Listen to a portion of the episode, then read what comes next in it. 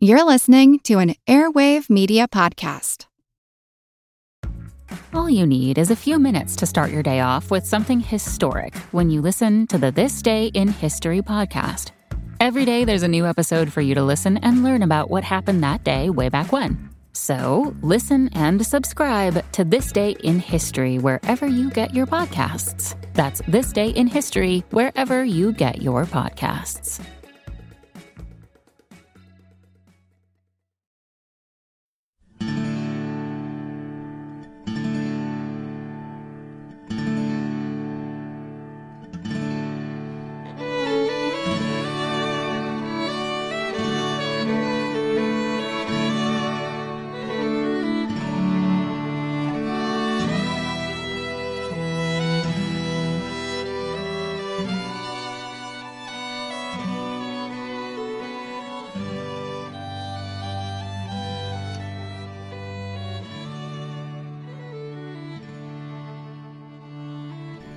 Hey everyone, welcome to episode number 307 of our Civil War podcast. My name is Rich. And I'm Tracy. Hello, y'all. Thanks for tuning into the podcast. As you guys will recall, we used the last show to set the stage for the Second Battle of Winchester. As we said, Robert E. Lee planned to use the Shenandoah Valley as the route his army would take to reach the Potomac River and so it was in the valley that Dick Ewell would face his first testing as a corps commander. That's because the Federals were known to be holding the lower valley with large garrisons at Winchester and Harper's Ferry, and with smaller garrisons at Berryville and Martinsburg. As the spearhead of Lee's forces, it was Ewell's task to clear away those Yankees and open the way down the Shenandoah Valley to the Potomac River. Once the Confederates were across the upper Potomac and into Maryland, it would be just a short march north to the Mason Dixon line in Pennsylvania. To open the way down the valley, Ewell would have to capture Winchester. The town, sitting astride several important roads, was occupied by about 6,900 Federals, commanded by Major General Robert Milroy, whose iron fisted rule distressed local Virginians loyal to the Confederacy. Once it became apparent that a large force of Confederates had crossed the Blue Ridge Mountains and entered the valley, Abraham Lincoln and General in Chief Henry Halleck wanted Milroy to evacuate Winchester. But Halleck waited too long to issue direct orders to that effect, and as a result, by June 13th, Ewell's rebels were approaching Winchester and closing in on Robert Milroy. Ewell's corps had three divisions commanded by Major Generals Jubal Early, Robert Rodes, and Allegheny Johnson. In addition, on June 12th, the Cavalry Brigade of Brigadier General Albert Jenkins, which Robert E. Lee had ordered over from southwestern Virginia, joined Ewell. With Jenkins' horsemen, Ewell's forces numbered about 22,000 men. Ewell's plan called for the divisions of Jubal Early and Allegheny Johnson to move against Winchester, while Robert Rodes' division, along with Jenkins' cavalry, swung off to the right to sweep up the small Berryville garrison 10 miles east of Winchester. Rodes and Jenkins would then push rapidly down the valley for Martinsburg, which was occupied by another small Federal force. By sunrise on Saturday, June 13, 1863, all three of Ewell's infantry divisions and Jenkins' horsemen were in motion. Many of Ewell's men were veterans of Stonewall Jackson's famous foot cavalry and, accustomed to hard marches, they had covered more than 50 miles in three days. After leaving Culpeper, they had marched toward and then over the Blue Ridge Mountains and entered the Shenandoah Valley. Dick Ewell, spearheading Lee's campaign, wasted little time after entering the valley, and by late morning on June 13th, Jubal Early's and Allegheny Johnson's divisions were approaching Winchester from the south. The fight for Winchester began at around noon on the 13th, a few miles south of town, as Johnson's troops pushed down the Front Royal Road and ran into Federal outposts. As more of his brigades arrived on the scene, Johnson found the well positioned Yankees weren't inclined to give way, and so rather than battering his way forward, he decided to wait and see if Jubal Early had any better luck. For his part, though, Early ran into even stiffer opposition as he approached Winchester on the Valley Turnpike, so he also didn't press the matter. Meanwhile, off to the east, Robert Rodes advanced to Berryville, only to discover that the 1800 Federals there had slipped away to reinforce Milroy at Winchester. All in all, as the sun set that Saturday, everything pointed toward tomorrow, June 14th, as being a day of decision.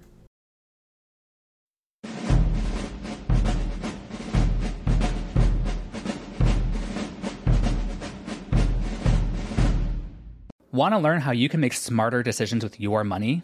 Well, I've got the podcast for you. I'm Sean Pyles, and I host NerdWallet's Smart Money Podcast. On our show, we help listeners like you make the most of your finances. I sit down with NerdWallet's team of nerds, personal finance experts in credit cards, banking, investing, and more. We answer your real-world money questions and break down the latest personal finance news.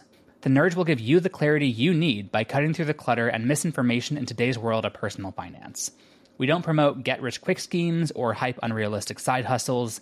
Instead, we offer practical knowledge that you can apply in your everyday life. You'll learn about strategies to help you build your wealth, invest wisely, shop for financial products, and plan for major life events. And you'll walk away with the confidence you need to ensure that your money is always working as hard as you are. So turn to the nerds to answer your real world money questions and get insights that can help you make the smartest financial decisions for your life. Listen to NerdWallet's Smart Money Podcast wherever you get your podcasts. In all human history, there are few stories like that of ancient Egypt. On the banks of the Nile, these people created one of the most enduring and significant cultures their tale comes to life in the History of Egypt podcast. Every week, we explore the tales of this amazing culture, from the legendary days of creation and the gods, all the way to Cleopatra, and everything in between. The History of Egypt podcast is written and produced by a trained Egyptologist. We go much deeper than your average documentary or magazine article to uncover tales of life, great endeavours, and the amazing arc of a mighty kingdom. The History of Egypt podcast is available on all podcasting platforms, apps, and websites. Come, visit ancient Egypt and experience a legendary culture.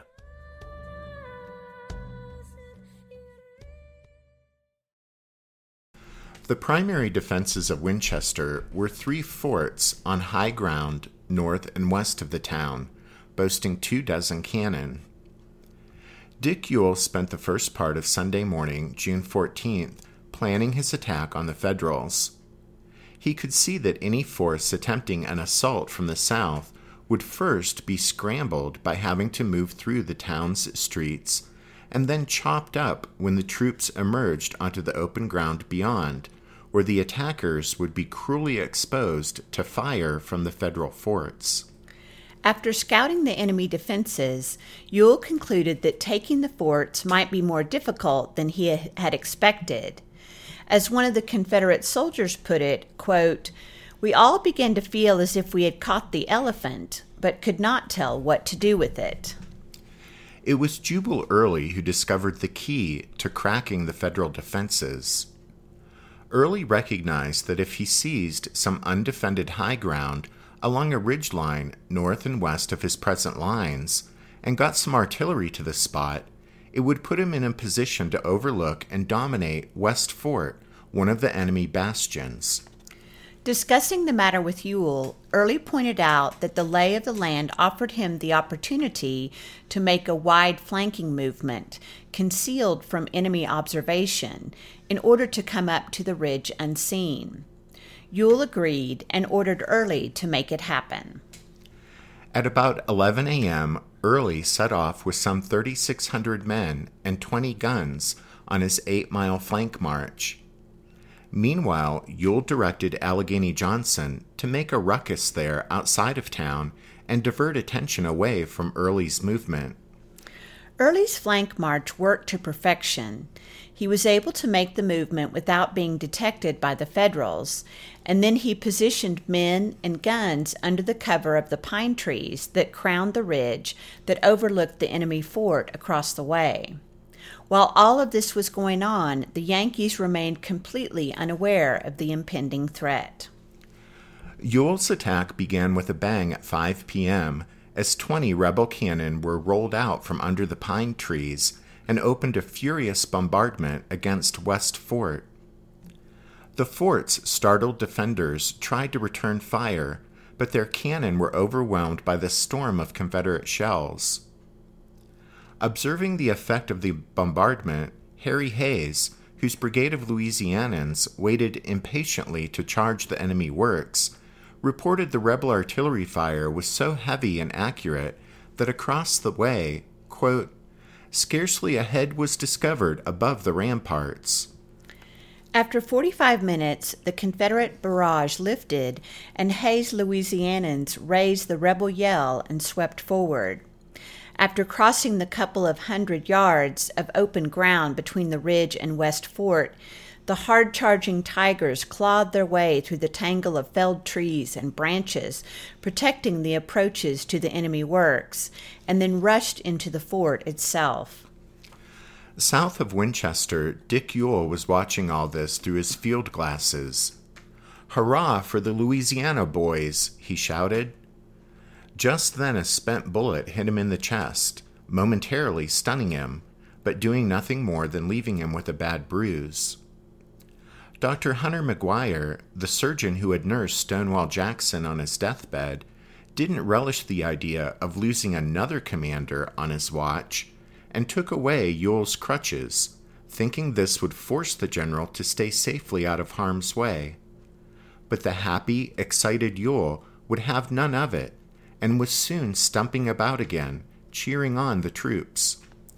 That Ewell had much to be excited about was obvious, as more and more Federals could be seen breaking out the back of the fort and fleeing for their lives. Hays' victorious Louisiana Tigers turned two captured cannon on the skedaddling Yankees to speed them on their way.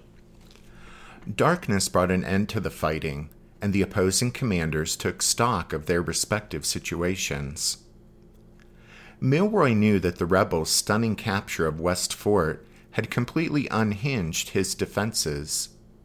Come daylight on the morning of June 15th, the Federals' hold on the other two forts would be untenable.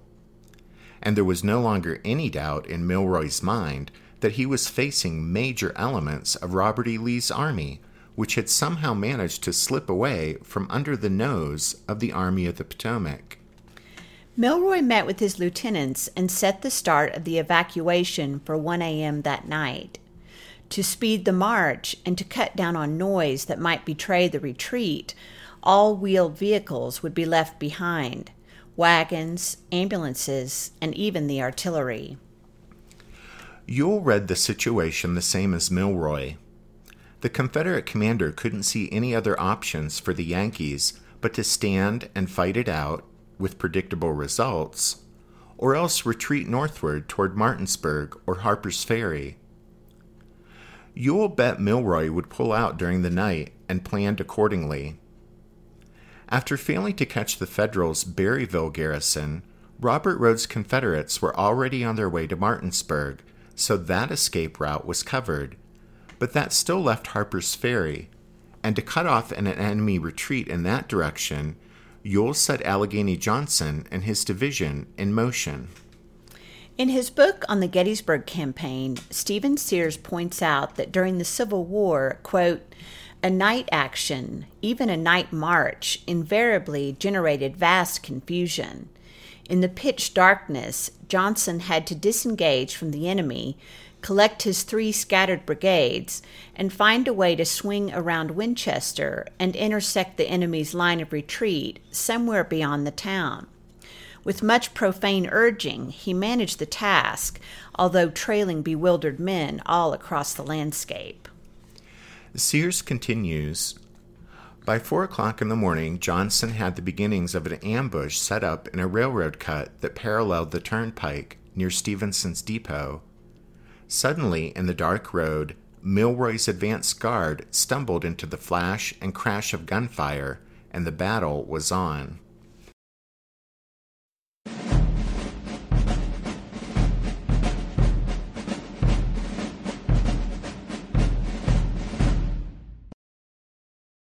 Robert Milroy, as we related in the last episode, had a great deal more to answer for than most Union soldiers if he was captured. And so, after stumbling into a Confederate ambush in the darkness at Stephenson's Depot, Milroy decided to do or die. He was determined, in his words, quote, to cut our way out. The combat at Stephenson's Depot in the early morning hours of June 15th was as vicious as it was confusing. Milroy hurled his troops against the ambushing Confederates, and it was a close in, wild fight in the smoky darkness. Allegheny Johnson found himself outnumbered and in trouble until his trailing brigade finally reached the scene and tipped the scales in favor of the rebels. It was first light when Milroy broke off the attempt to break through and gave the order for each man to get away as best he could, not waiting around to be taken captive by what he termed, quote unquote, the rebel fiends. Milroy was among the first to leave the battlefield and head off cross country. He eventually reached safety at Harper's Ferry. However, thousands of his men weren't so lucky. With Milroy's departure, the already badly shaken federal force collapsed and broke up in desperately fleeing fragments. Men went off in every direction, and dozens, and then hundreds began to throw down their arms. Stonewall Jackson had won the First Battle of Winchester in May 1862, and now here in June of 1863 Second Winchester was a brilliant start to Dick Ewell's tenure as Corps Commander, appearing to prove that he was, indeed, the rightful heir of the mighty Stonewall. On the federal side, Milroy lost 443 men killed and wounded, and no fewer than 4,000 captured. 2,500 Federals fell prisoner to Allegheny Johnson at Stephenson's Depot, while another 1,500 were captured by Jubal Early when his troops entered Winchester on the morning of June 15th. All of this had been achieved at the cost of just 269 Confederate casualties. Second Winchester was one of the most swift, total, and bloodless Confederate victories of the entire war. Going almost unnoticed amidst all the celebration was the activity of Ewell's 3rd Division, the one commanded by Robert Rodes. On June 14th, Rodes' men had marched virtually unchallenged through Martinsburg. The next day, they continued north for 15 miles to the Potomac River. There, Rodes spent the following two days crossing his three brigades into Maryland. A North Carolinian noted that the Potomac was, quote unquote, knee deep where they forded it, and that the citizens of Maryland they encountered on the other side were, quote, mixed in their sympathies, some Confederates and some Yankees. Taking the point on Rodes' advance was Albert Jenkins' cavalry brigade. On the evening of June 14th, Rodes instructed Jenkins to press ahead the next day as far as Chambersburg, Pennsylvania. Jenkins' horsemen set off at 2 a.m., and so on June 15th, a month to the day after Robert E. Lee first pitched his invasion plan to Jefferson Davis in Richmond, Rodes' foot soldiers were splashing across the Potomac into Maryland, and that evening, Jenkins' cavalry, having crossed the Mason Dixon line into the Keystone State, entered the streets of Chambersburg. Jacob Hoke owned a shop in town, and watching the darkly threatening rebel horsemen from the second floor of his store, he would have been hard pressed to find anyone to argue with him when he declared that June 15, 1863, brought Chambersburg, quote, the greatest excitement which had occurred up to that time during all the history of the war. Well, it was undoubtedly the greatest excitement most of the citizens of the Pennsylvania town had ever experienced, but they hadn't seen nothing yet. With Ewell having cleared the valley of Federals and opened the way to the Potomac, with Rodes' troops splashing across the river, and with Jenkins' cavalry having galloped into Chambersburg, Robert E. Lee's campaign, so far, was unfolding pretty much perfectly, and that meant war was coming to the Keystone State.